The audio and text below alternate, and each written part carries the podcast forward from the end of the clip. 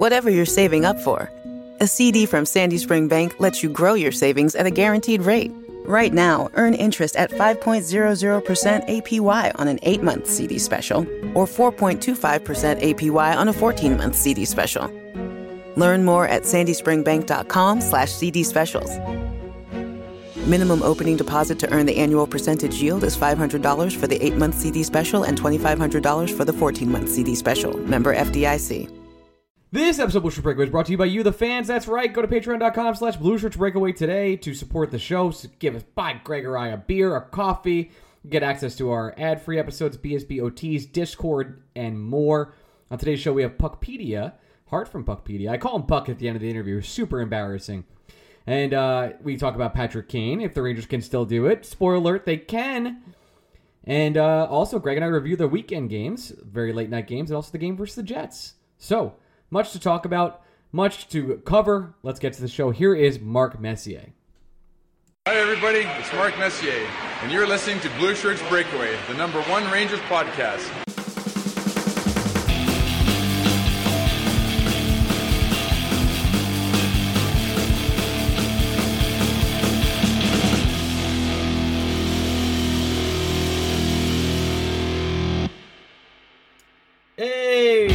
God, I forgot how to do the open. Oh my god. Hey, Breakers, welcome to the Week of the Bushers Breakaway. I am your host, Ryan Mead, and I'm here with my co-host, Greg Kaplan. Greg, how are you? Oh boy, you're you're struggling more than I am. I know. What am I, Igor? Oh, Wow. Okay. um, interesting. Interesting. no, no, no. I'm very pro Igor. I'm just, I'm, I'm surprised. Surprised by some things. I But I hate this. You, oh, Greg. That let me let me give everybody. Let, let me pull back the curtain here. Ryan, yeah, let's go, let's go. Seconds before we start podcasting. I know, I I'm not going to be overly negative when we start here. We're going to talk about the fun The stuff joke, from the weekend. the joke and was Tyler right Motte. there. The Yeah, well, right you're a joke, Ryan, and there you are. fair. Um, voicemails from my dad. No, that doesn't. You wouldn't get one. true, true. Uh, hypothetical Voicemails from John Franco, though. Wow, Jesus. No, he didn't respond either. Hypothetical voicemails from my dad is a really bad emo band from 2002, I think. I think that was the name of a Panic at the Disco album. Had to be. Rest in peace, by the way. Uh, Are they not a band anymore? They finally broke up. You What? Know? That when was did this it. happen? It's over. It's over. Oh my god! I shit. Forget like the Rangers, did. like the Rangers winning unbeaten streak, it is over. Okay, let's The talk. Arms Yeah, Jesus Christ! Rangers. It, it's let's they fucking dominated this game. Let's talk about the, the whole weekend because uh, boy, all right. So Oilers game comes on on Friday night. Sure. Uh, uh, Oilers score like four goals. Oh, Scored pretty quite much a bit. immediately. Pretty much immediately. Like the game just starts. I, what was it like? They scored three goals in 43 seconds or something like that. Something ridiculous. Um, Chris Kreider scores a goal uh, to get kind of get them back in, and, and as soon as that goal went in, Greg, and I'm sure you kind of felt the same way. Didn't you feel like they were winning that game? It was Which just like, on uh, on Friday. yeah, Friday. It was like Kreider scores, they're down four one. I was like, I think they're gonna win. it was like one of the first things I thought. Um, no, I, I'll, I'll be honest. I'm usually the more pessimistic Yeah, of the two of us. Anyway, I I thought they were going to win on Saturday. I did not not think anything positive about um, Friday. I, I thought Friday just kind of felt like a stinker. Igor got off to a slow start, found his groove as the game went along for sure. Um, I was just ready to chalk it up as like, man, there are going to be a lot of games like Friday and like tonight because the Rangers are, for whatever reason, are going to play a shitload of hockey between now and the playoffs. It's almost like the schedule is unbalanced and someone We've never with talked about that, any kind of fifth grade education could have done this better. But that's neither here nor there. Um, yeah, I don't know. I Friday I did not feel confident. I, I a lot of it was um, Connor McDavid related. I just I figured that's once fair you, analysis. yeah, once you start once once Edmonton starts scoring, it's hard to get them to stop. So the fact that the Rangers got them to stop and then won in overtime, even after taking a penalty in overtime, I tip my cap. Like that that is that is you think about a game on Friday, which no one's going to think about anymore because the Rangers played a game on Monday, and we're not capable of going back in We time. can't. We can't think about one of the greatest comebacks in eight years for the Rangers. Can't No, but and it's again, I don't know how many times we have to say in this podcast, like the the definition of great teams to me is not games the Rangers dominate. It's games where they play like crap and they get results. That to me is a sign always That was a the great weekend. team. That And was the weekend. yeah. The Rangers. Oh, yeah. I mean, fair fair being fair, Jaro Halak did not play like crap on Saturday. No, he played quite good. he's been incredible recently. But yeah, I Igor Shesterkin is in a is in a, a, a lull, a rough patch, a slump, Needs whatever play you want like- to cop, call It's it. It's fine. when But they're getting sa- Ryan. They're getting results. That I just wanted to like. I first regulation loss since January nineteenth. That's thirty one days ago. This is why it was so fucking baffling to me. It was like I see some people like Slater and Igor. I'm like, what? He has nine losses in regulation on the season. His by the way, that's he has the third most wins in the league. Yeah, and what are we it's not even it's not even us coming on here and being like, oh, um, Igor's playing great, you're wrong. No, he's he's in a slump, but even then, like slumping Igor or not, the Rangers weren't winning tonight. Connor Hellebuyck is a Oh, top no. three goalie in the National Hockey League for a reason, and quite frankly, this was a carbon copy of that game back in October when it didn't matter what Jaro Halak did in the crease because Connor Hellebuyck wasn't going to let anything in. Like He was sometimes unbelievable. yeah, and it's the thing is crazy. It's just like we saw Igor do this almost every night last year against other teams. And when it happens to you, everyone's just like, well, Igor wasn't good enough. They scored one fucking goal. Like, how good should you want Igor to be? They were they took 48 shots, and these aren't low calorie hurricane shots either. These were shots from all kinds of high danger locations. And Helle, Hellebuyck won the fucking game. Like, to me, there are not every loss is the same, not every win is the same. I get that. This is one of the easiest losses I've ever watched the Rangers I- in my experience. life. In my I have I have like no bad notes. There are some things that I would like cleaned up, but Yeah, some like- of it is just the breaks that you have to deal with in Some hockey. of it's like uh, like manning uh, people in front of the net. Trouba had a couple misplays. K'Andre Miller had a couple misplays. There were just some missed defensive assignments. There are uh, goals that Igor could have usually stopped. Two of them I don't think he could have. I think they were puck luck. No, and I I think one of them, like the second goal to me, is just straight up fluke. Like Igor just doesn't see where the puck is. It's bouncing around, and there's a open jet sky on the back door. Like, what are you gonna do?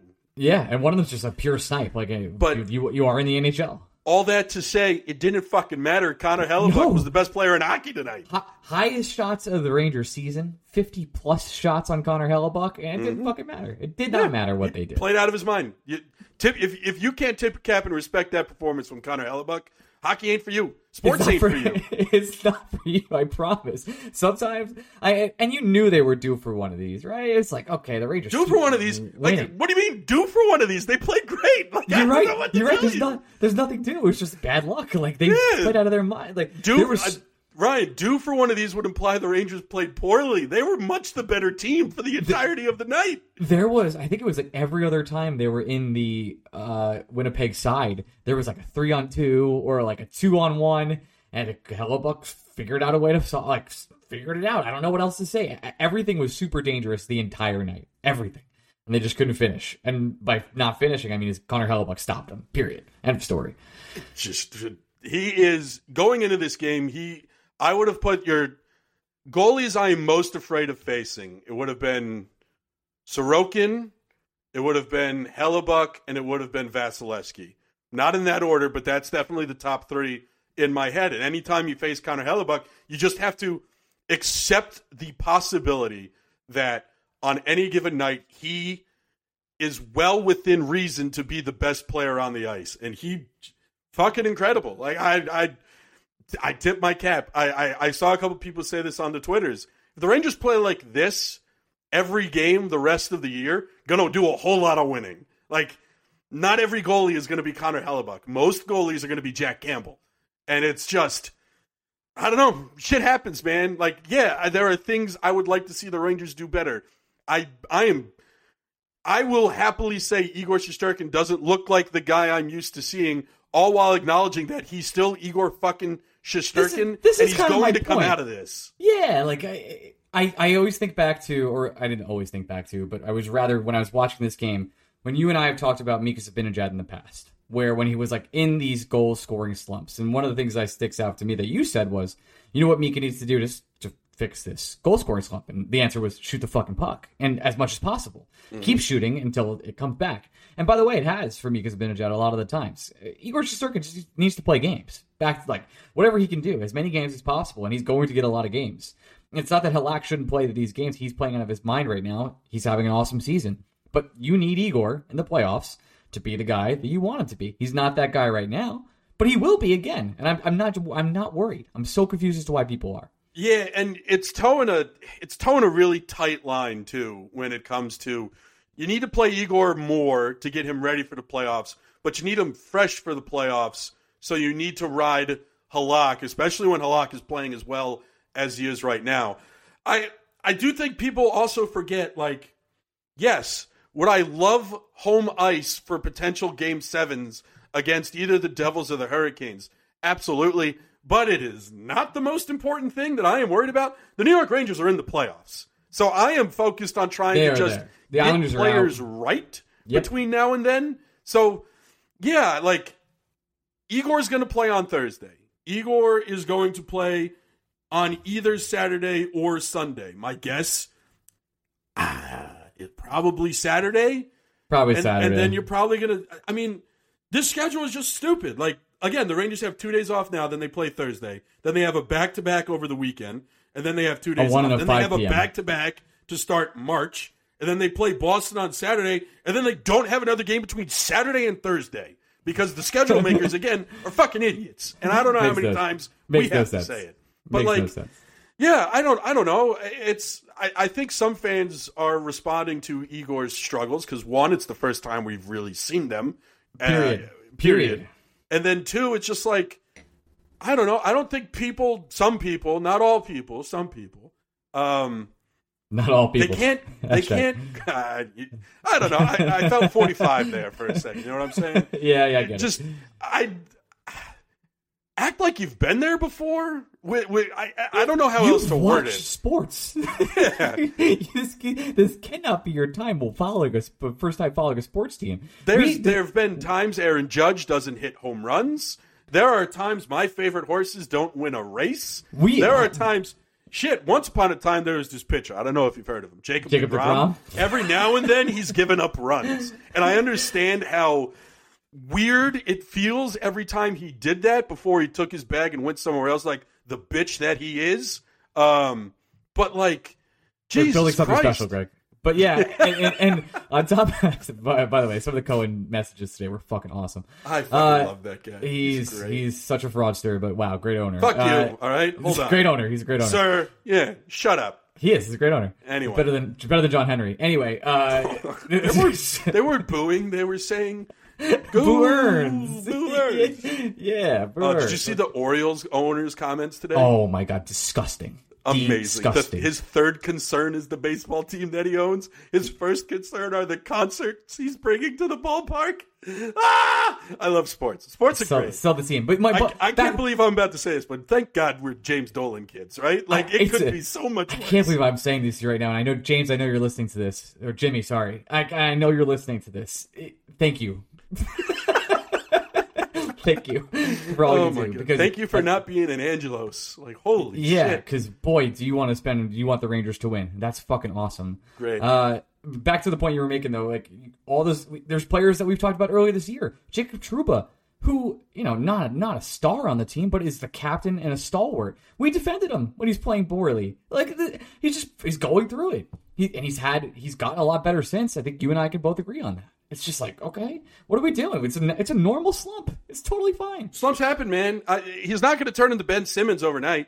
Like, Yeah. I, I have. I'm Boy, the Ben Simmons story is crazy. My God, he, Yeah. he, uh, Bill Simmons is of the opinion he just hates playing basketball. Got to tell you, it checks out. Not I- a bad take. I, I think it might be right. Not a bad Yeah, take. Go, go back and watch 2018 Ben Simmons. It's like another universe. It's Yeah, like, what is happening here? It's just true that like it's the first one you're witnessing, so your body doesn't know how to necessarily respond to it. But he's not cooked. Like I, I don't know what else to say. Like what do you, what do you, you want me to come on here and be like, oh, Igor Shesterkin's got to be better, and he's going to be. I, yeah, that's my only you- response. first of all, goalies are psychopaths. Second of all, you don't saw- think Igor did you see that he refused to talk to the media tonight? By the way, he did? yeah. Here's my thing. Um, what do you want him to say? he's probably he'd probably get up there and be like, "I'm fucking pissed at myself that I got outplayed by Connor Hellebuyck." And uh, cool, like, great, thank you, I appreciate it. Yeah, I to be honest, like what, he's probably was going to say what he said before. Goalie was shit tonight. Yeah, Uh, I'm sure he knows. He's probably pissed off and he wants to be better. He'll probably make adjustments. And by the way, these these are things that uh, that can happen and change a season. We saw the Jacob Trouba helmet throw. Something like this maybe needs to happen to Igor Shesterkin for him to get back to right to where he needs to be. Not worried about it. Not worried about it. What, Uh, on, on the on the list of things I am worried about, I put God. Igor Shesterkin so not low. being able to come out of this slump, probably behind nuclear apocalypse. yeah, it's behind. It is behind. Uh, it is 15 minutes into the show. We've yet to mention this. The Rangers have traded for Tyler Motte. hey, I think we do have to pour one out for Julian Gauthier before we talk Tyler Motte. We do. One handed with the beer? Left hand? Oh. Or right hand to the stick? I, I saw tonight in his first game that I there know. was a Senator's account that was like, wow, look at Gauthier driving hard to the Love net how he goes just to the getting net. stopped. It's like, no, driving hard to the net, he's always been good at. Uh, but it's everything else. listen, he provided us a lot of jokes, brick shit house, Yeah. 80% downloaded hockey player. Didn't get taken by Seattle Kraken. Yeah, truly, I, like Gauthier is one of the guys that I'm legitimately going to miss because he was fun and noticeable. Like he's probably not a the type of player if you're trying to make a deep Stanley Cup run that you want to be relying on at all. And like we're gonna talk Tyler Motte a lot, obviously. Thinking about the prototype that is Tyler Motte to Julian Gauthier, it's like when you're playing for that position on your hockey team, when you're as good as the New York Rangers are, you'd rather have the high floor player than the high ceiling player. So I get it, but I do want to just. Julian Gauthier would have been. He just got here like 18 months too late. You know? If he was here for that first year under Quinn and he really had room to run, maybe his career would be somewhere different. It's just like he showed up a little late, and it's it's it's a bit of a bummer. Like it, I feel for him. I'm happy he's going to go somewhere. He hopefully gets more minutes. I still think he's a very solid middle six NHLer in the future. I hope he starts scoring a shitload and it's fun and it's exciting. I tip my cap to the fact that he lived my dream, which is choking out a Philadelphia professional athlete. Yeah, forever a Ranger. Yeah, I, I don't know. I like. I, I, I truly, honestly wish Gauthier nothing but the best. Me too. A- And he was super fun to watch. I think he didn't. I never. I don't think he ever got like a super fair shake. Uh, I there are players that played above him where I thought was questionable at times. He did do some things really well. I, but I don't know if he'll ever put it fully together. And I Uh, think but way, if he has a better shot at figuring out in Ottawa than he does in New York. that's that's the other thing is he requested to be traded for like two straight years. Yep. So Yep. uh, and did. again, the Rangers put him on waivers to start this year. People could have had him for free. They could have, and they didn't. And he got traded for Tyler Motte, which Yep. we said uh, the day Tyler Motte left the Rangers, we said he'd be back for a fourth, and Mm-hmm. it, we were wrong. It's it was conditionally two six if they make it past the first round, Which they and, will. Uh, they, which they will, and a seventh rounder and Julian Gauthier. Cool, like uh, awesome. Very Yeah. happy to have Tyler Motte back. Well, I, I already saw people being like, "Well, I hope we just resign him this time." I'm like, "No, I'll trade two more six for him next year too. Like, I, I'll just keep laundering Tyler Motte out and bringing him back for these like final 30 games. I only need 30 games of Tyler Motte. I don't need the full 82. So I am cool letting Tyler go get his bag, his 1.25 million from the San Jose Sharks or some shit in the summer, and then I'll just bring him back for my two future picks that are going to turn out to be uh, Tweedledee and Tweedledum. Like I'm, I'm cool doing this forever. This is great. I someone, uh, Connor Watson, who's a f- listener of the show, slid into my DMs and he's like, Tyler Motte, the NHL's Kelly Johnson question mark, and I was like, yes, exactly. Every winning team thinks they need Kelly Johnson off the bench, and that's what Tyler Motte is. It's it's a great move. He's he's a Gallant guy, which I appreciate the Rangers bringing in Gallant guys that also happen to be quite good at what they do. He's going to kill some penalties. He'll provide a spark in the bottom six, and I I, I think the thing you and I keep going back to is we're not huge fans of when the line blendering happens. We'd rather it didn't. But Drury is now putting talented hockey players on this roster where if a line blender happens, I'm okay if Tyler Motte is all of a sudden getting a few more minutes, or Jimmy Vesey, or even and sometimes Barclay Goodrow. Like I'd rather those guys be moving up the lineup than God love him Ryan Reaves or God love him uh, Sammy Blais. Like this is this is a such better alternative to what could possibly be a bad situation. And it's again, it's just like where's the hole on this roster now, except for the fact that they're still playing with the ghost on, on the fourth line. But like they're, they're almost there, right? They, are almost they're there. One, they're one player away. By the way, and even and even then, like that one player could just be Johnny Brodzinski, and I'd be fine. I think so. It could be Will Cuylle. That, that's that's where I'm at. It's like mm-hmm. both of them. Both of them would be fine. And Jay, Phantom Jake, Bob, by the way, had a like an okay game tonight. He was. He was he? I I saw him on the ice three times. I thought that was pretty impressive. Good for you, man. I, I know. I know. Uh, the Igor's not talking to how how much of a storyline is Igor not talking to the media going to be this next three days? Uh, as much as the storyline is, the papers wanted to make it be, and got, we love Vince, we love Colin, we love Molly, we love Brooksy. Um, yep, it just could not be less of a story. It what like what great comment are we missing? And it's like, well, he has to be accountable for his play. Motherfucker, the only person he's got to be accountable to are the dudes in the locker room. And I promise you, every single one of those dudes is like, yeah, no, dude, bigger fish to fry tonight. Like, we weren't scoring. I don't know what to tell you. Yeah, I'm sure they also uh, would all vouch for Igor extremely. Uh, yeah, because they know if they want to win a cup, it's on Igor's back. it's, yeah, it's on his back. That's for sure. Um, yeah, Tyler Motte, back to him just real quick. Uh, yep. I love the forechecking. I love the, the, the value. I do think they'll try and resign him, but that's for the summer. Who cares? And they'll, they'll try and get him on the minimum. Who knows? But there, he. I keep thinking of him as like the Jimmy Vesey type, where he just plays another level. I saw some Ottawa fans, and I went over and just like checked what they were they were thinking about Motte for the year. They weren't like too impressed, but I'm thrilled to get the guy back. I think he's a perfect. And I, it's been a while since we said this on the show. 16 game player. Yeah, that's, yeah. That's the kind. That's the kind of guy I need. But again, it. I'm just thinking of the Rangers' bottom six. Um, it's as talented as it's ever been as fans of the New York Rangers. Like th- your three worst forwards right now in some combination are Tyler Motte, Barclay Goodrow, and a literal ghost zombie, Phantom. Like t- Take away take away Leschyshyn for a second. Your your tenth and eleventh forward are Jimmy Vesey and Tyler Motte right now. That's a great situation to be in as a fan of the New York Rangers. And then again, it just has have the Rangers ever had this many different combinations they could play on a penalty kill where Never. not only not only are they killing the penalty, but you feel like they could potentially create some offense of their own. I know Zibanejad and Kreider usually play together, but Kakko's been getting time. Trocheck gets time. Motte's going to get time. Vesey gets time. I feel confident when Goodrow gets time. There's seven dudes, Ryan, that could kill a penalty. We didn't even talk about the power play. It's disgusting. it's like they were 0 for 4 tonight, and it was like some of the most beautiful non-shot power play I've ever watched in my life. There was one, I think it was when the Rangers had 21 shots because I kept watching the shot the shot counter. It was like Tarasenko back to Panarin, Fox, beautiful passing, creation. They're in front, they're wide open, the crowd's going crazy. And it was just beautiful to watch, to the exception of they didn't get a shot or a score. It was like, okay. Everything else about this looks fucking awesome.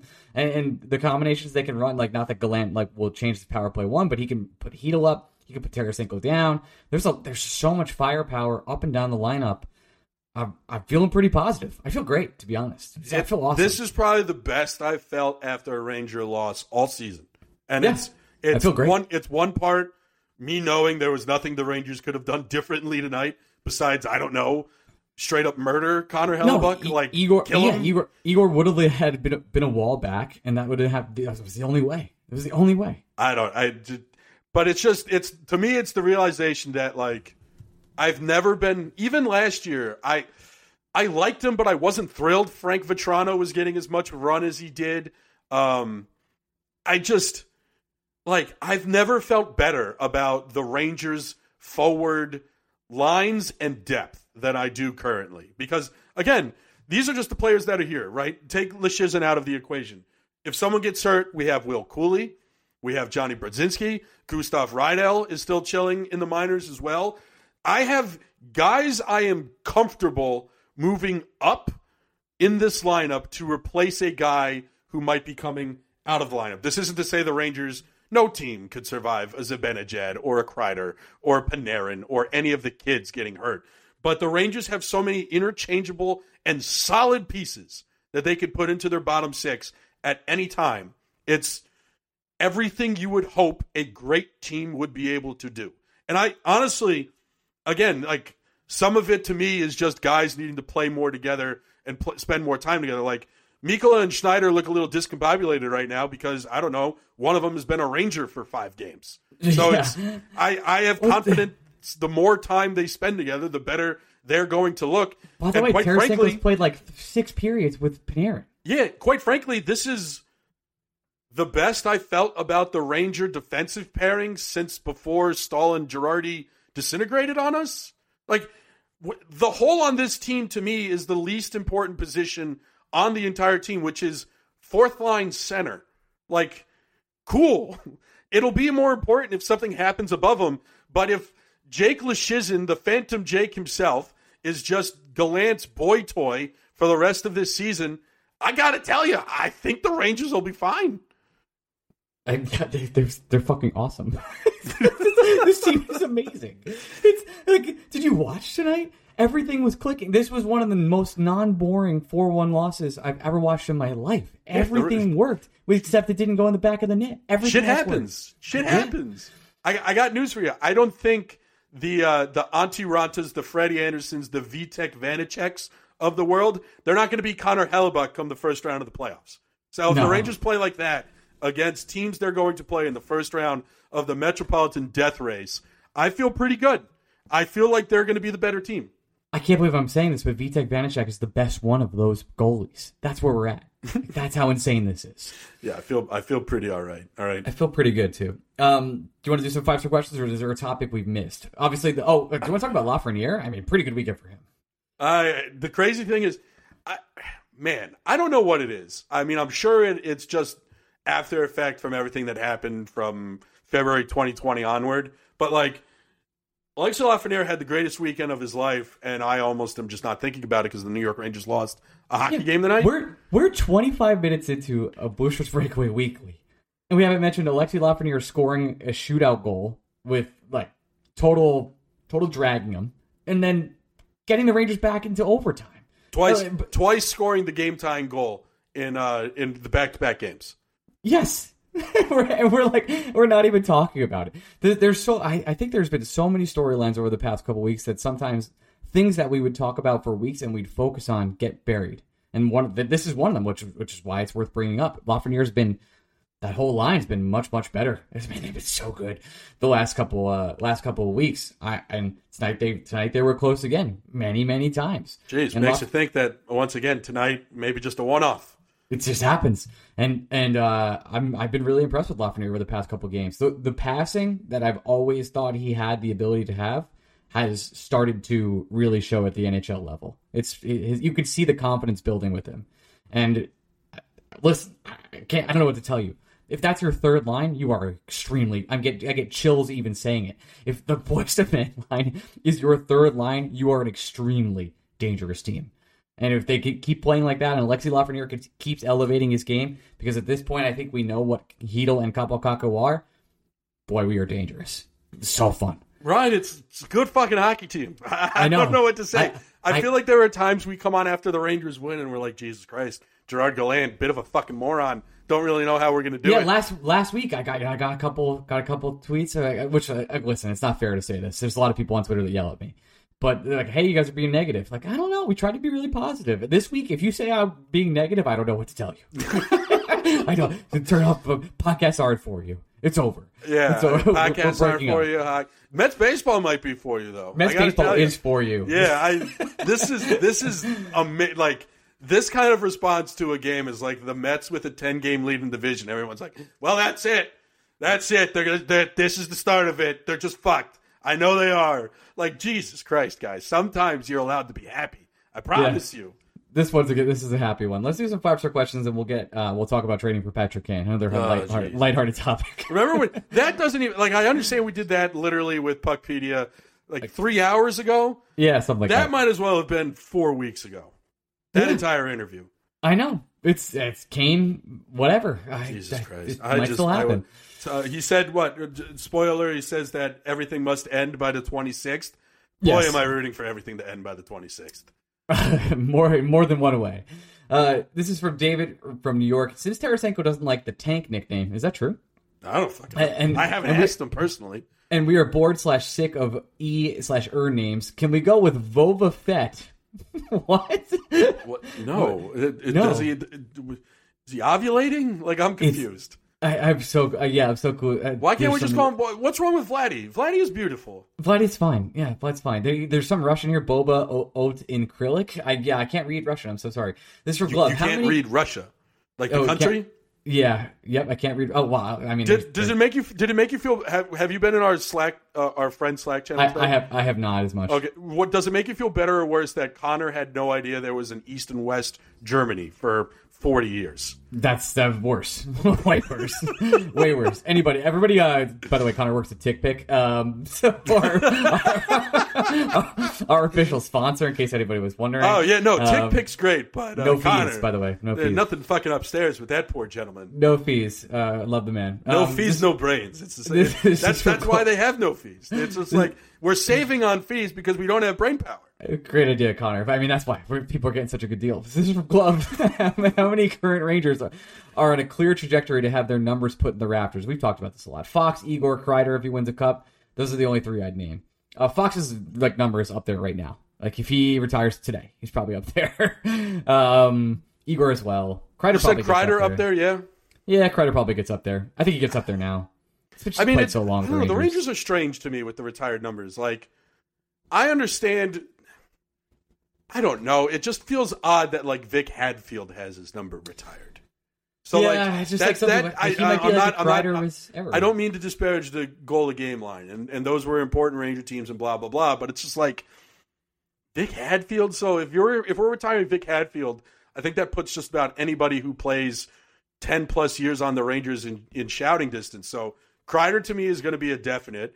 Uh, Mika Zibanejad's going to be here seven more years. So something has to go wrong. That's insane. Yes, something has to That's go insane. wrong for Mika not to get up in the rafters. It feels like, which again, I understand that's kind of crazy to say because I don't think any of us currently are thinking about Mika Zibanejad as as like a lifelong, not just a lifelong Ranger, but someone that deserves their number in the rafters. Like I think about this from time to time. If things go as they're going right now, like the Mets are going to retire Brandon Nimmo's number because he's That's just going to be a Met for 15 That's years. disgusting. Right. It's just like these guys are just here forever. So like, yeah, Mika Zibanejad is probably going to get his number retired, especially if the Rangers keep winning, because he's going to be an important part of them winning. Um, If the, if this team wins the cup, Panarin, Mika, Kreider, Fox, Igor are all up there. All of them. if the If Rangers want to, okay, question for you: Rangers win the 2012 Cup against the Kings. Rick Nash's number in the rafters. Yes. Wow, does that? Yeah. Does it feel big? It feels big of you to admit that. I know. I know it is big of me, but I Who- he's up okay, there. so if Nash is up there, who would? What would have been the line in your eyes? Like, is I think well, Hank's obviously up there already. So then yeah, Hank uh, would it just been Hank and Nash? I think you could have made. Uh, uh, I think McDonagh would have been close, but we Well, no, I don't know. but if- I, but I think the McDonagh conversation. I guess if the Rangers won a cup with McDonagh having the the C on his chest, they never trade him. Is that the argument we'd have to make then? that's part of it as well. And the other guy I would think of is Girardi. Yeah, before Staal, I think so. do they put both Staal and Girardi up there if they win a cup? With the amount of years the two of them stayed with the Rangers, Yeah, I think so. I think they do. I I, I think because we just value the cup so much that I think they get they get those are guys we talked about. when you win one of them.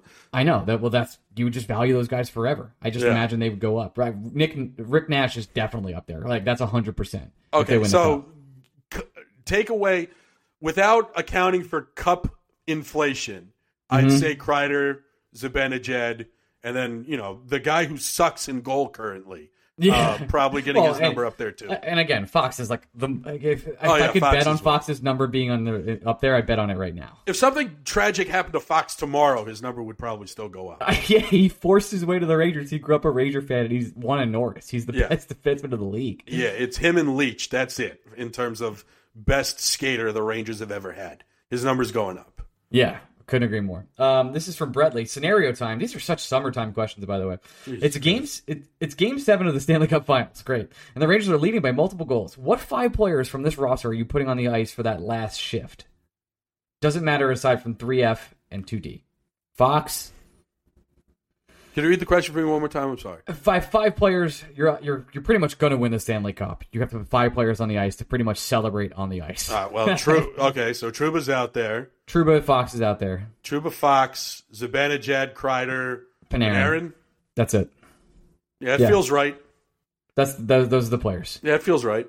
Yep. Uh, this is from Toaster Daddy. Could Vesey be a sneaky Strome replacement for Panarin? He no, but he could be a sneaky Jesper Fast replacement for Panarin. That's that's the end of the answer, I guess. Okay. Um, uh, Tron, what players should the Rangers target at the deadline that none of the insiders have mentioned? Patric Hornqvist is one of my mentions. Lars Ellers, uh, Oskar Sundqvist are all depths that would be fairly inexpensive if this teams are if the if their teams are out of the playoffs. Uh yeah, I think the Rangers mean, are doing one more depth, but I don't think any of those guys are are what they're looking at. No, and also like I don't know. I just again, I, this is one of those this is one of those tough conversations where I realize the utility infielder is an important position, but also I don't give a shit about the utility infielder, and that's how I kind of feel about our fourth center. Like, yes, there are better players than Phantom Jake, and I would very much appreciate it if the Rangers got one of them, but also it- I'm not freaking it- out. If it if it turns out it matters, so many other things had to go wrong, and I'd rather just not think that way right now. Like, say they trade for Nick Bonino, the I odds like, Nick I like Nick Bonino, Bonino a lot. sure, but the odds Nick Bonino plays a meaningful role for the New York Rangers, more meaningful than the one Tyler Motte played for them last year. Like, who's getting hurt? And I don't want to. Th- if someone gets hurt and Nick Bonino has to step up to be the guy, Rangers are squarely fucked anyway. So I don't know. It, it, it's tough. Where like, yeah, the Rangers need to do better. Yes, I'd rather the Rangers play twelve competent forwards as opposed to eleven and a ghost. But at the same time, I'm not going to worry about who the Rangers decide to be their fourth line center because on nights like tonight, it's not the most important thing in the world. Uh, this one's a good one. Uh, uh, well, I'll come back to the other one. This is from Cockles Beard. Okay, I'm back. Hear me out. Phil Kessel. Given what Magic Drury was about to do with Tarasenko, could Phil the Thrill be possible again? He could go under uh, go under Gallant and just think about the lines: Panarin, Mika, Tarasenko, Kreider, Trocheck, Kessel. Oh, well, even but what scenario is Vegas trading him? Yeah, zero. I think zero scenarios. Yeah, I think Vegas likes him quite a bit. This is from Frankie Ma- uh, Marzano. Do you guys think the Gallant will legitimately stand in the way of the Rangers winning a cup this season? No, I I don't. I don't think it'll be him. No. no. I uh, again because we have to give credit to Drury for this. Drury is now essentially building a roster that is almost Gallant proof. Where like, as much as we complain about him juggling the lines, he is moving Tarasenko up and Panarin down. That's not like he's not putting Colin Blackwell in situations where I would rather have someone else. So like a roster is being built where if Gallant loses his fucking mind and breaks up the kids or moves one player up, he only has good players to choose from to move Yeah. up in his lineup. So Only got goodness. yeah, so like, do I if I don't see a way Gerard Gallant can prevent a, a roster this talented from winning the cup outside of deciding out of spite that he's just going to play two on five. Uh, this is from Drochek's Drochek. Trochek's greatest defender. Do you ever think about how these are the good times? Whatever happens with whatever happens with this team, this group of guys in particular, I already know I'll always say to myself, "Wow, what a great fucking team that was." I do think about this. Like, if you're not savoring, if you're complaining about Barclay Goodrow on an off day, like, what, what? This is this team is awesome. Like, If you're You- if you're coming on a podcast whining about how the Rangers might not be able to afford Filip Chytil, like me, like me.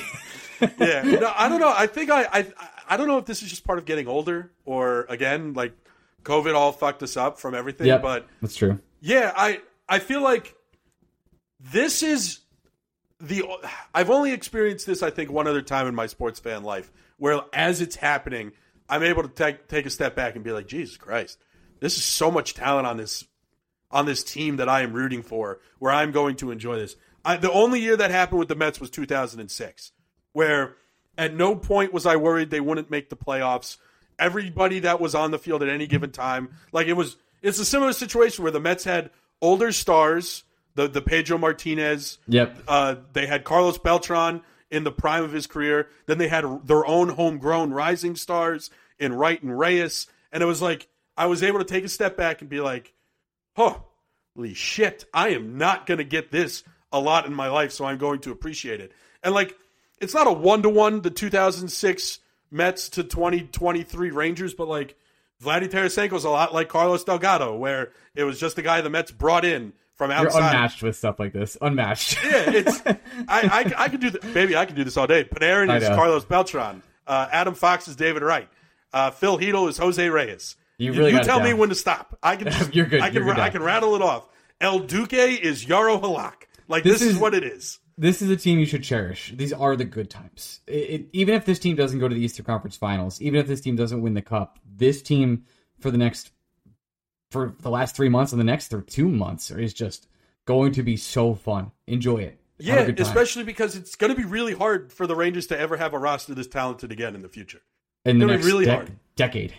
Uh, this is from Cal. Mikkola seems to jump in the rush a lot, which I don't think we expected as a 6D man. It hasn't been exploited much yet, but I could see it being an issue when playoff teams look to actually exploit the weak areas. Do you think GG and management wanted a big man with rush potential, or are they surprised by the off- of his offensive aggressiveness? I think they're surprised. His job is to sort of be a stay-at-home defenseman, and I'm sure when those times come, uh, player like coach coaching staffs like even in other sports, the NBA, and and I know in some somewhat in the MLB, there's much more um much more data to go on. It's more of a I don't know. You can, kind of scout a pitcher or scout a hitter a little bit, know how to throw. But in the NBA, like it's like the scouting is there. Like you have you have some of it, but you're not going to do the the deep dive you're going to do what like in a playoff matchup. You know everything and all- those things, all those changes you make and the readjustments and everything back.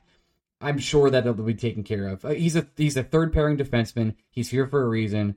Um, and if he wants to join the rush right now, I'm I'm totally cool with that. Yeah, and again, I I think it goes back to new guy in a new spot, trying to get comfortable playing with his teammates, where he is comfortable playing a certain way, wants to play a certain way, but he watches Braden Schneider bomb down from the blue line on a lot of plays, and maybe he just starts thinking to himself, "Is that the expectation for defensemen? Should I be doing that?" And as opposed to asking the question and sounding like an idiot, sometimes you just do, and then the behavior has to get corrected later on. But I don't know. It, again, tonight was Game Six. I'm not going to make any sweeping judgment or assumption on what a certain player could, can or should be doing. Uh, I'm happy he's here, and I think he's going to end up being really boring and really fine. But uh, again, uh, game six. Wake me up when we're like 20 games in here. Final question from David Phil the Thrill. Uh, what's more unbelievable, the sustained lack of slumping, slumping in Hank's career or Ichiro batting under 300 once in his career? Uh, Ichiro. Uh, Hank did have some legitimate slumps in his career. Like, I've watched them. I mean. Ichiro probably had a couple games where he didn't get a hit. That- that's- yeah, it's unbelievable. he had a couple games where he Imagine, didn't get a hit. imagine Ryan. It's 2004, and Ichiro's already won Rookie of the Year, MVP, all his shit, and Mariner fans are on some message board being like, you know, Ichiro's 0 for his last 17. I think we got to fucking trade him.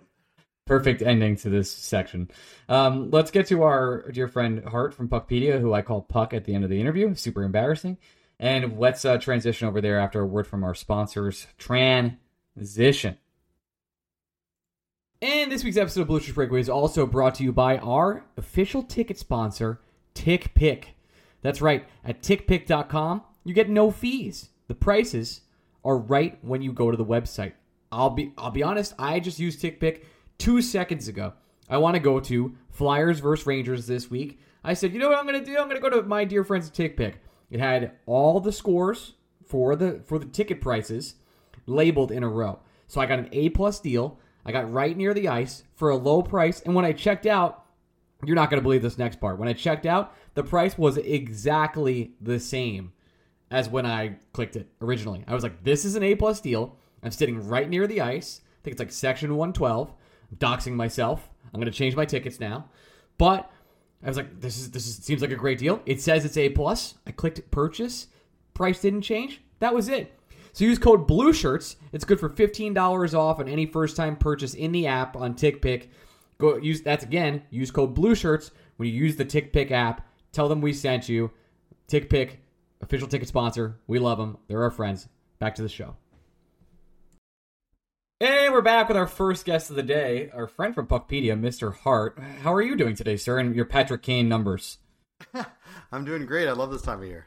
Uh, I, uh, I don't know if you ever watched Lamb Chop as a kid. I know I'm Yeah, I'm dating myself. Ends. Yes, that's Patrick Kane, baby. The song that Oh, no, it'll never end. It'll end on March 3rd, one way or the other. Don't worry. Uh, will it, it? The summer is right around the corner, and Patrick Kane will be a free agent. It will not stop. The clicks will keep coming. Um, when we brought you on, because Greg and I um, thought, and we thought wrong, that the Patrick Kane saga was over. The Rangers had traded for Vladimir Tarasenko. Things were jolly. Uh, I have to, I have to be honest. I, I think there were a lot of Ranger fans that want Kane. I think they have probably have good reason for that. There are a lot of Ranger fans that do not want Kane, uh, and I think the big, the big part for me at least was going to be the price and some of the morals, but mostly the price. And in this case, I think the price has come down substantially. We're kind of in a market where I think it's it might be Rangers or bust, and they can make it happen. How do they make it happen? well, there, when there's a will, there's a way. The question is, is there a will? But yeah, they they can make it happen. Um, really, right now, the Rangers are carrying a, a extra large roster compared to other teams that are trying to make space. You know, they have 22 players on the active roster, and we see teams right now with 20, 21 players. And one of the advantages the Rangers have uh, compared to some other contenders or buyers is that the Rangers are not an LTIR. They're an under the cap team, which means that every day cap space accrues and becomes worth more. Um, because as you get to the trade deadline, there's only 42 days left in a season. So you only need to be able to fit 42 out of 185 days of, a, of an acquired player's cap hit. Um, so when you think about adding Kane, you got to factor in a couple things. How much space can they add between now and the deadline? And would they can they wait until the deadline to acquire him if they were? And really, it all comes down to they need to drop down from 22 to 21 players. That would add some space. And when they when if uh, they do trade for Kane, they need to move out a player, and obviously Kravtsov is a obvious one, whether it's in that deal or separately. Uh, but the combination of those two things would give them just enough space to fit him in. The caveat being um, they have to accrue some of that space until the deadline, and we only have a couple days left where they could uh, send someone down and build enough space by the deadline. So we're talking they have to they would have to send someone down by the 26th of February, um, which means if it's a player that needs waivers, they'd have to waive him by the 25th. So we have, let's just say, five to six more days of fun speculation um, before, not to say they couldn't get Kane without doing that, but then it would require more cap hit coming off the roster as well. Now, this is a popular topic for our friend Hockey Stat Miner. It, it's something he keeps an eye out for all the time, and I do I do have to wonder. So the three of us talking, none of us are going to say that under any circumstance would the Rangers realistically demote Braden Schneider for an on ice hockey purpose. We all, the three of us, would agree he's one of the five most important Ranger defensemen. He's here for the long haul. Blah blah blah. However, he is waiver exempt, and it does make you wonder why, for example, the Rangers didn't play between February 11th and February 15th. Why they didn't do a paper move that simply sent Schneider down. They also don't play. They play tonight, as we're talking here on Monday. Don't play again until Thursday. Why wouldn't they, in a paper move, if they absolutely wanted the cap, send Braden Schneider down to gain a little bit extra money moving forward? Or why not Lafreniere? Yeah. Uh, uh, I think. Yeah. So Well, least- the, so there's yeah from a from a caps um, calculation standpoint, yes, they've had many opportunities during the season where they could have gone with a lower number of guys on the roster and accrued more space, and whether they utilize that for Kane at the deadline or someone else, or hey, maybe even have use some of that extra space and pick up a pick to, to help broker a trade. I mean, cap space is a weapon, and from a, a calculation standpoint, they've there, there's been some missed opportunities not adding more space, but there's also some practical considerations that you know you you don't see just working the spreadsheets like I do, and that's the the relationship standpoint. Keep in mind, like if you were to send a guy like Schneider or Lafreniere down, every day that they're down, they're making you know one day's worth of eighty thousand a year salary instead of eight hundred thirty two thousand a year salary. You know that might not seem like a lot, but you know these these guys on the entry level deals by the time they pay taxes and, and you know moving costs and a rookie dinner and escrow, um, they're not there's not a lot of take home pay. So that has like a real cash flow impact for their lifestyle, like in, in in these years. And also, it does maybe set a little bit of a tone for a relationship that you know you're hoping to sign these guys to extensions pretty soon, right? Like Lafreniere needs a new deal for this summer. Schneider would be eligible to sign an extension this summer, and I think sometimes, sometimes, especially when they're key players that are going to be part of of the future going forward, um, you know, they want to set a, a tone where they they're not thought of as like kind of a second class because they're they're on their entry level deals and they're part of the future. And I think there's sometimes a hesitation to shuttle some of those like high end players up and down to crew cap space where they might not have those concerns with like a, a fifth or sixth round, um, you know, twelfth or thirteenth forward. They did it with Kakko. like I, I remember them setting him down for to yeah. save money. Um, again, they didn't do it this year, which is which makes sense to me. So the date you said, just to reiterate, is February 26th. So as we're recording on the on the 20th, they either need to cut bait with Vitaly Kravtsov or um, Lucian. Is that the case? Well, they would need to. They in, in the way that I worked it out was they would waive Lucian and send him down um, by that date to build up some space, and then Kravtsov would go out um, on the deadline with Kane you could do that in a little bit different combination. So you could, yeah, you could move Kravtsov, who has a higher cap hit, which means you could kind of wait an extra day or two, um, and then you could move Leschyshyn out when you trade for Kane, or um, if you move both out, like sometime, if you move both out before the deadline, then you could maybe wait a little and not have to do it by that date. But for that specific order of operations, which was waive and send down Leschyshyn, you would have to do that, um, have him down by the 26th, and then you could uh, trade Kravtsov on the deadline and get Kane back at. keep in mind, Kane coming back would be at 75% retainer, which would be Chicago retaining 50% and then someone else retaining another 25%, um, which in real dollars actually isn't very much um, with this contract structure. So the Leafs. Oh, sorry, go on, Greg. Well, I, I think we're kind of asking the same question here, Ryan, where um, you mentioned weaponizing cap space and how that can be an asset for teams. I want to know, in your opinion, obviously we've seen it, I think, twice at this point, most noticeably with the Canes and the Ryan O'Reilly deal. Are you surprised Minnesota only got a fourth for essentially being a money launderer in that deal? Like, at some point, is a fourth round pick even worth getting yourself involved in a trade like that? Wow, I would say I'm shocked that they got a fourth. Um, that Minnesota only spent about seventy five thousand in real dollars. Um, O'Reilly only had a million dollar salary for this season because he'd been paid a signing bonus. So when you take twenty five percent of that with the number of days left, it only cost them seventy five thousand of real dollars. And when you look at historically in the last few years where teams were a third party retainer on a trade, that's um, like significantly less dollars um, than what is earned like a fifth or fifth round pick in the past. So, kind of from the charts that you would look at, you would think for what they retain, they should only get a seventh round pick. But I think the reason why it got bumped up to a fourth was it was a 2025 pick, so three drafts from now, right? So uh, there's obviously a, a cost for that pick not being available for three years. But I would think if that it was a 2023 pick, a team like Minnesota is getting like a sixth or seventh for um, retaining that much dollar amount. And I think when you talk about a third party retainer, they're typically not a team that's up against the cap, obviously, or they wouldn't be in that in that game. So it's really more about the real cash cost um, and what the owner is really willing to basically buy a pick for.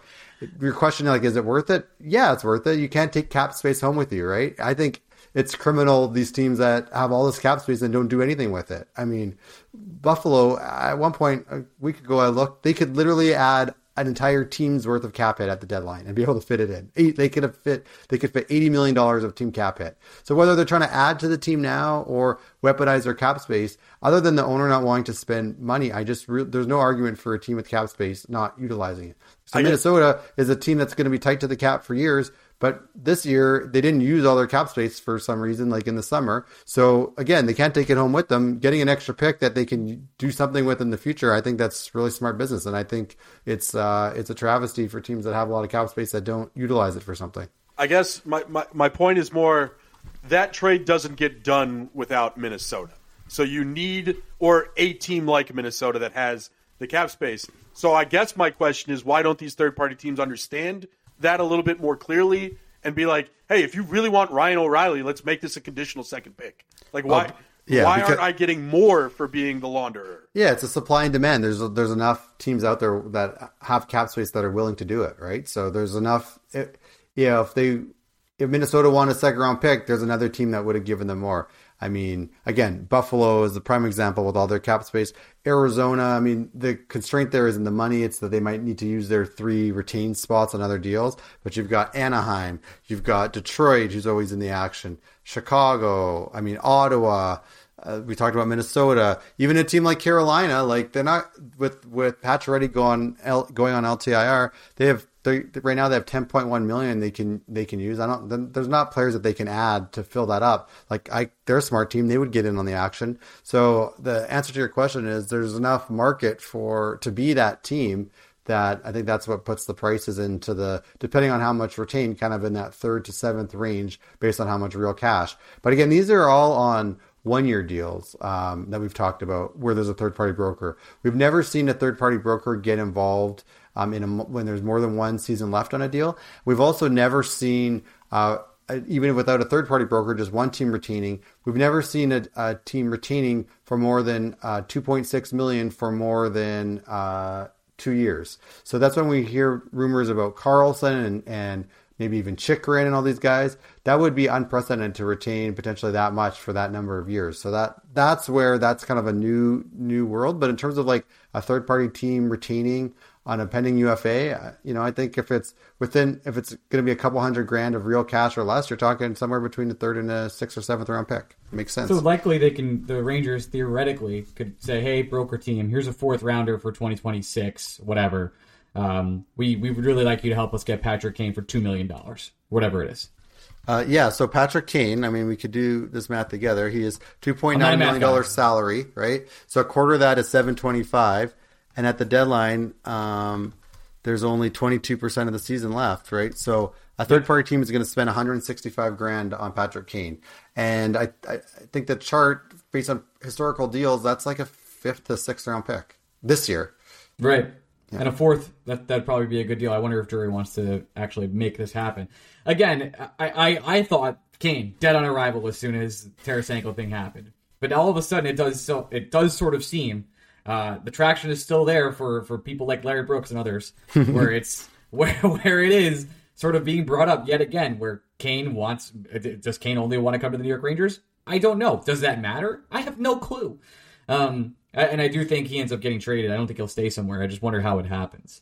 Uh, which brings us to kind of the next logical talking point with Rangers and, and cap space, which is uh, I think I know we know right now that almost nothing about the cap except for it might go up $1 million. It might go up more this summer. The Rangers are kind of up against it, having to play likely Filip Chytil, almost certainly K'Andre Miller, and others. Uh, and maybe if they want to try and convince Tarasenko to stay for for some money, they're going to have to find this cash somewhere.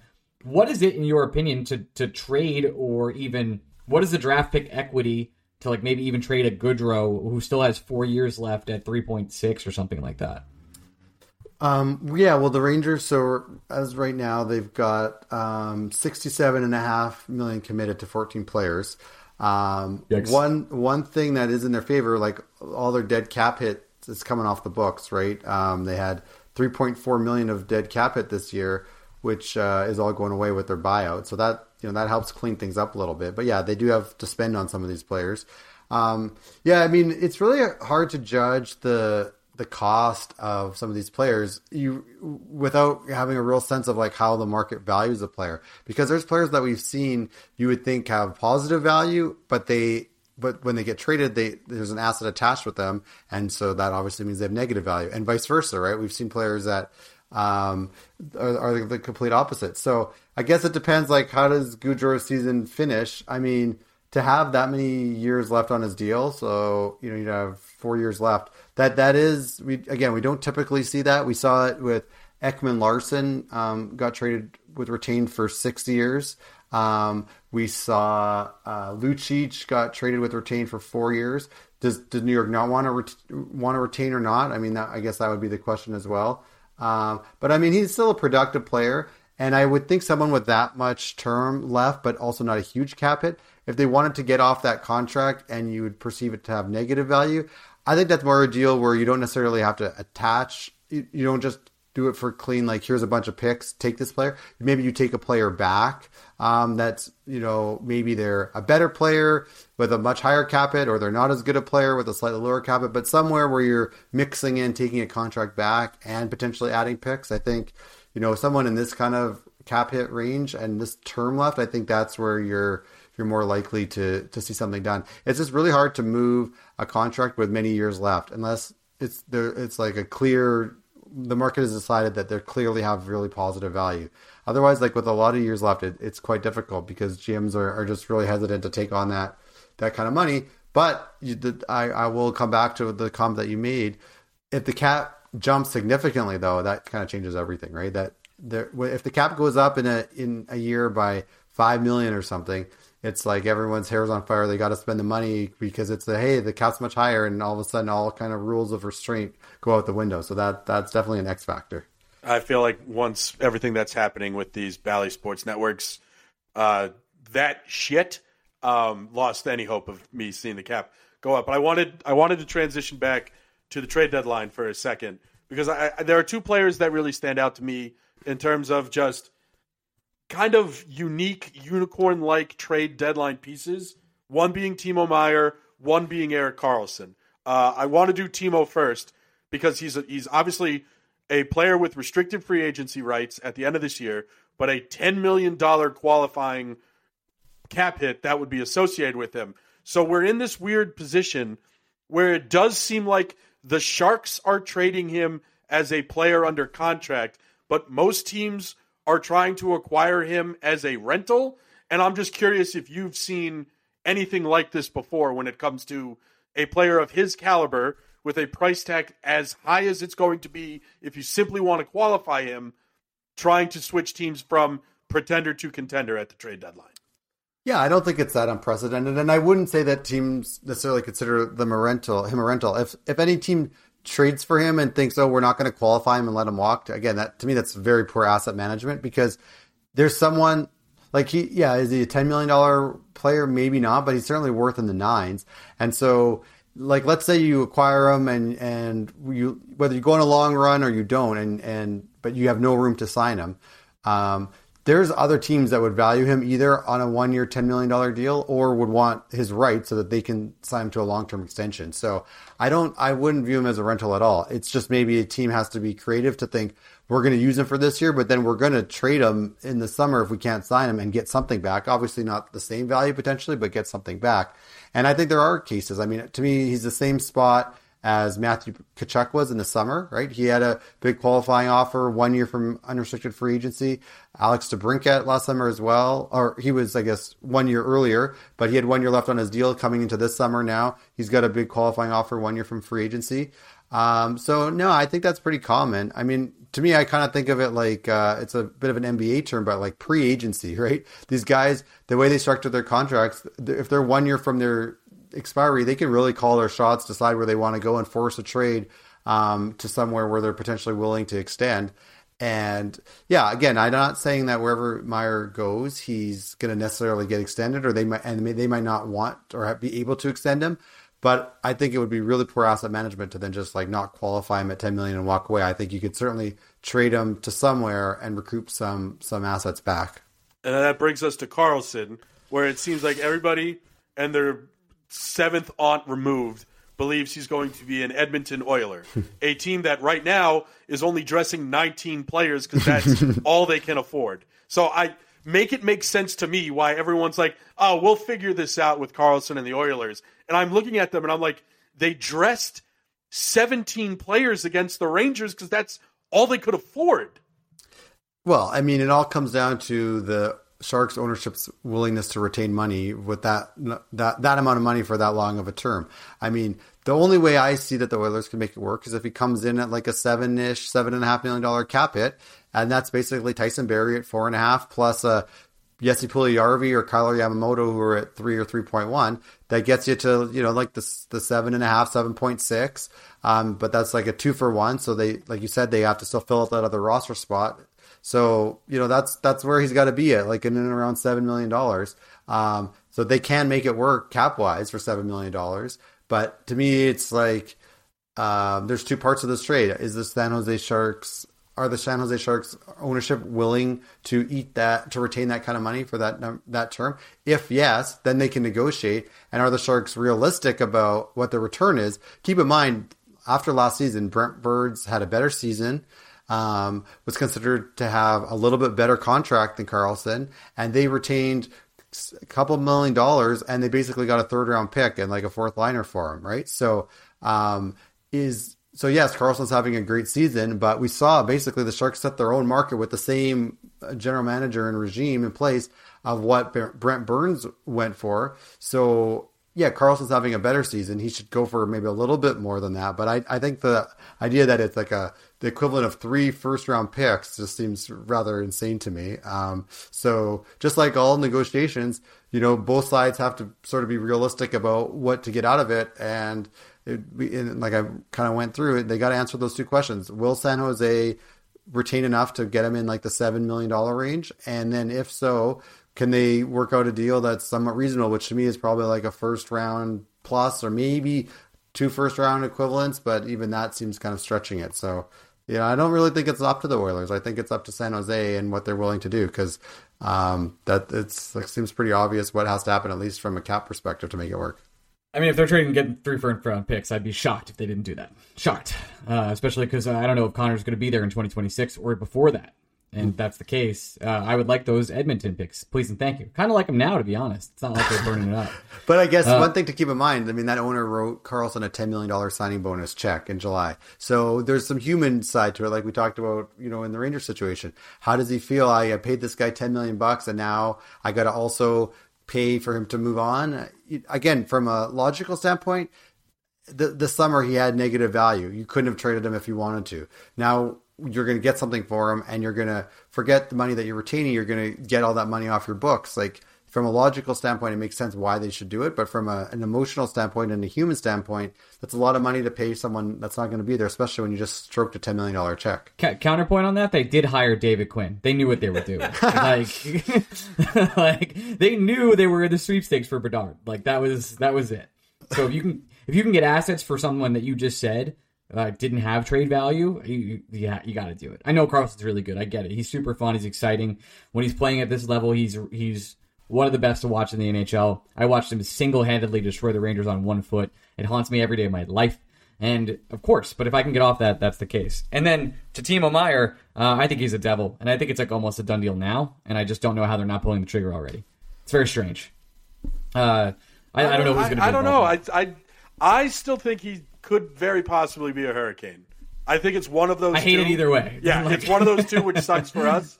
But I, I just I don't know. I I think if there's any team out there that would, I, I know Elliot Friedman and Jeff Marek talked about this today too. But if there's any team out there that would trade for Meier, not require an extension, and just be like, fine, we'll give you the 10 million on a one year deal and see what the hell happens. Seems like that's the Carolina Hurricanes jam.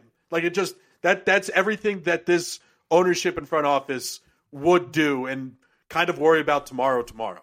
But I, I think the market for Meier is much bigger than just teams that are contenders right now. Like even a, a, team that has been rebuilding that wants to take a step forward. Again, you could potentially get this guy for eight years plus the rest of the season, right? As part of this deal. So I think it's a much bigger market than we think, and it's not the same kind of market as like a for Patrick Kane or um, you know uh, even like a. Um, well, I guess some of the big names have gone now, but like a Horvat before. I think it's a much different market because you could you could convince yourself like part of our rebuilding, retooling, reloading is this guy that is 26 years old and we're going to have for like eight and a half years. Yeah, it's a good point. Maybe yeah, another team that the two, uh, the 32 Thoughts boys mentioned, it, it's exactly what you're saying. It's the Blues. We now have three first round picks in this upcoming draft. Why wouldn't we try to package a couple of those to try to reload on the fly and get Timo Meier or someone of that ilk? Yeah, there's a big difference between a 26 year old and a and a 31 year old, right? That you're going to potentially give up assets for and and try to think about re-signing. Um, you know, like when uh, Lou Lamoriello said with Horvat, it was too much term and too much money. I get that, but you know, Meier's even younger, and he's uh, you know probably skates a little better. I don't know. That that's a pretty attractive uh, player, and I don't know if there would be could kind of be a bad contract for that player. All right, my final question is: Is there a player we we kind of talked about the big names, Karlsson, Timo, uh, etc. Is there a player we're not discussing that we we should be talking more about? I mean, if just look at one team, the Chicago Blackhawks. Look at their scoring list. Max Domi has the same performance as Patrick Kane. He makes three million instead of ten and a half, and he's gonna cost like a fraction of the assets you would think that Patrick Kane. You know, he's he's small, but he's what you want in the playoffs, like kind of a feisty guy. You know, gets his nose in there. He was pretty good for Carolina as a pick as a, a trade deadline pickup last year.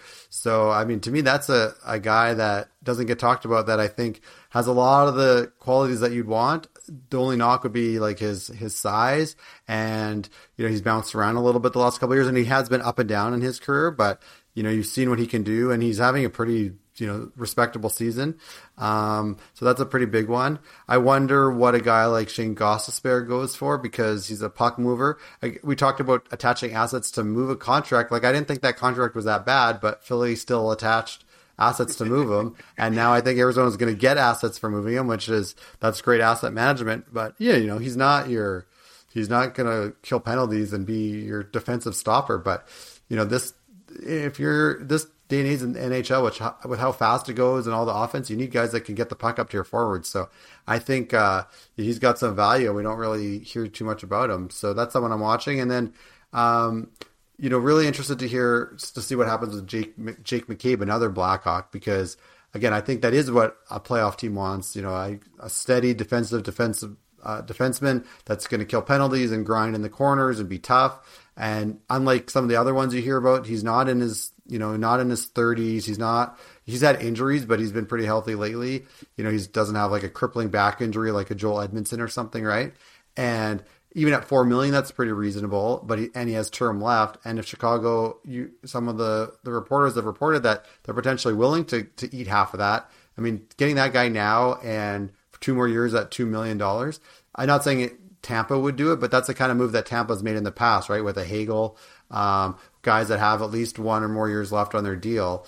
Um, at a at a low dollar. That isn't he's not a superstar. He's not you know an Erik Karlsson or maybe even a Chychrun. Um, but it's not about like how good a player is. Everything in, in this cap world is how good a player is relative to their cap hit. And even at four million, I think it's pretty good value. But if you get him at two million dollars, that's huge surplus value that you're getting, which you can deploy your cap resources somewhere else. Uh, final one for me. At first, I'd just like to say if the Flyers want to make another trade for Rasmus Ristolainen, I think they should. Um, and then, are we just?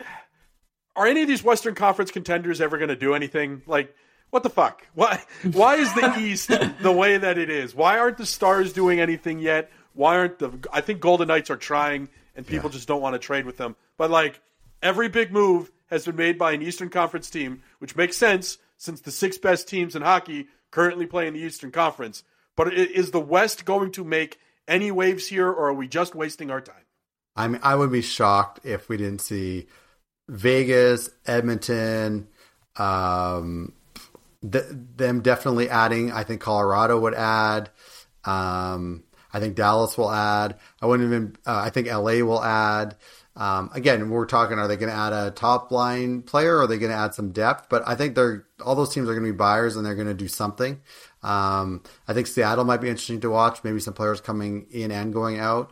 But I think you know it's early. We still have you know over 10 days to the trade deadline a couple of eastern teams have bought so far but there's still some some uh, players left on the big board and I, I obviously the east is going to be a, the stronger conference no matter what happens with these trades but i, I definitely think there, there's teams in the west that they have a burning need there's quite a bit of players still on the market and i i, I think we'll see those teams in the west add just we'll have to see how impactful it is and what that means Puck, can't thank you enough for uh, Puck. Jesus Christ, Hart. Hart cannot the Hart from Puckpedia cannot thank you enough for coming on the show. Why don't you plug everything from Puckpedia and everything else you're you're up to? Yeah, please check out the site puckpedia.com. Um, follow on Twitter at Puckpedia. I'll continue to put out uh, once or twice daily Patrick Kane cap updates to the Rangers because I like to see how crazy everyone gets. Um, oh my god! I, I Dude, the first one was because I was getting blown up with Ranger fans asking after um, the Tarasenko trade, and I, and again, just like you guys, oh maybe not, but I you know looked at it, did a little math, and I'm like, oh okay, they can do it. So instead of replying to all the people that had asked me questions, I just tweeted it out there, and I couldn't believe how how wild everyone got. So I think that's my new shtick here. You've Um, been gonna referenced charge- a lot this week from that. A yeah, I'm going to charge Larry Brooks, I think, commission for, for taking that today, and I'm going to be putting that out regularly. The Kane Trade Watch and what that means for the cap space. No, but um, definitely lots of tweets, lots happened on the website. Um, every time there's a trade, um, there's a there's a trade summary shows all the cap uh, impact for each team, the net cap impact, and it's an exciting time exciting time of year. So appreciate everyone following along. Yeah, your Awesome. Patrick Kane tweets are essentially my Jurassic Park take, which is like, and everybody was too worried about whether we can, and they stopped asking whether we should. That, that's that's where we are on that one. Wow, that's a good take. All right, man, we're out of here. Thank you so much. Bye. Thanks. Okay, uh, it's the end of the show, so. All right, that was a long, deep breath, but I, there's a reason I did that. I promise. I, first of all, the reason what I do at the end of the show is we thank all the NHL Insider Club supporters from our Patreon. Now, when I first did this and I made this, I was like, you know what's going to be special? When people join this, we have this cool NHL Insiders chat. I leak some good information there once in a while. Honestly, it's one of my favorite chats to talk Rangers, just straight up. And uh, we've had some good leaks from not only me, but other people in it as well. Uh, it's been really cool. But I was like, okay, at the end of the show, there'll be like 10 to 15 people for me to name. And then last week, um, and for the last couple months, we've had around like, I don't know, was it 65 plus, 70? I think 74 is usually our number. That's cool. I love all the Insiders Club. This week, I'm checking. There's 94 of you guys. 94? What the hell? I'm about to say 94 names terribly in a row. 94 like the Rangers, the year they won the cup. This one will last a lifetime. This read will last a lifetime. Adam Cassie, Adam Cohen, Adam Cortulo, Adam Linder, Adam Cortulo. I, did I mess that up? Adam Keach, Alex Flynn, Flynn, Alex. Gar- like, let me pause. I'm already, I'm already messing this up. Alex Flynn, Alex Gardner, Alexander, Amber Cohensberger, Andrew Ronner, Anthony Terracotta, Ben Wedeber, Ben Water, Bill Allison. Welcome, Bill. Bill Rattel, Billy Huff, Brendan Lackos, Brendan Magnum, Brett Granger, Brett Guinness, Brian Doyle, Bri- Brian Gallagher, Brian Mallon, Chris Finelli, Chris Finelli. Why am I struggling with names I've said a million times? Chris Howard, CJ Stellwagen, Conrad P. Damage, Daniel Dezen, David Narradin, David Siegel, Dennis Dites, Darian Eric Stagg, Garrett Reynes, Give Gardner a Cup, Gretzky Gareth McFly, Hayek waivers happened before Ryan watched Miracle, Handle, Harrison Haskell, Hip Hip 89, Ian Rodriguez, Ian Usher, James Masker, Jerry Marquez, Jay Cintron 40, JD, John Jock, uh, Francoise Jean Jean, Jimmy Max, John Hardesty, John Shea, Johnny Thundercock, Jordan, Josh Kestenbaum, Joshua Lazarkin, Justin Freeman, Chris from Florida, Christoph Berg, Lazik, Gronowski, Liebers Kayak, Lou Giordano, Lucas K, Mark Popik. Man, Popik is such a fun last name to say. I would, if my last name was Popik, I, I would have so many really, really, really bad jokes. I hope you do, Mark. Matthew Goodwin, Matthew Kine, Meatball the Cat, Mike Bucklaw, Mike Manu- Mancuso. I fucked that up. Man, Man- Mancuso. Fuck. Mike Smith, Nate Hannafy, Neil Grover, Nicholas DiNicola, Opie, Pascal Perrier, Paul, Paul J. Smith, Pavel Kodarev, PJ Cisparo, Pro World Test Gamer, Randy Tesser, Samo, Scottish Grant, Sean Taggart, Steve, Stig Bull Box, Swingart, The Drop BK, Tommy Sinclair, Tommy O'Neill, Twerk Burnett, Tristan Wells, Vinny Bracco, Vinny Hay, Will Spector, and finally, at the end of 94 names, it is Winston, the Golden Retriever. Good dog. Thank you, everybody.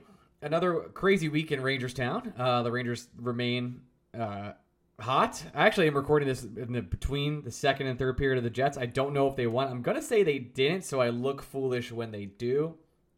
And I don't. I'm not gonna record this, so that's the best part. This is gonna keep going. So, uh, very happy with the progress. If you're going to be at the game in Philadelphia next Wednesday, let me know because I'm going to be there. As you maybe you've listened to our tick pick out earlier. So let me know, hit me up, and I will say hi. It'll be a good time. All right, we'll see some of you guys there. Love you guys. Bye. Whatever you're saving up for, a CD from Sandy Spring Bank lets you grow your savings at a guaranteed rate. Right now, earn interest at 5.00% APY on an 8 month CD special or 4.25% APY on a 14 month CD special. Learn more at sandyspringbank.com slash CD specials. Minimum opening deposit to earn the annual percentage yield is $500 for the 8-month CD special and $2,500 for the 14-month CD special. Member FDIC.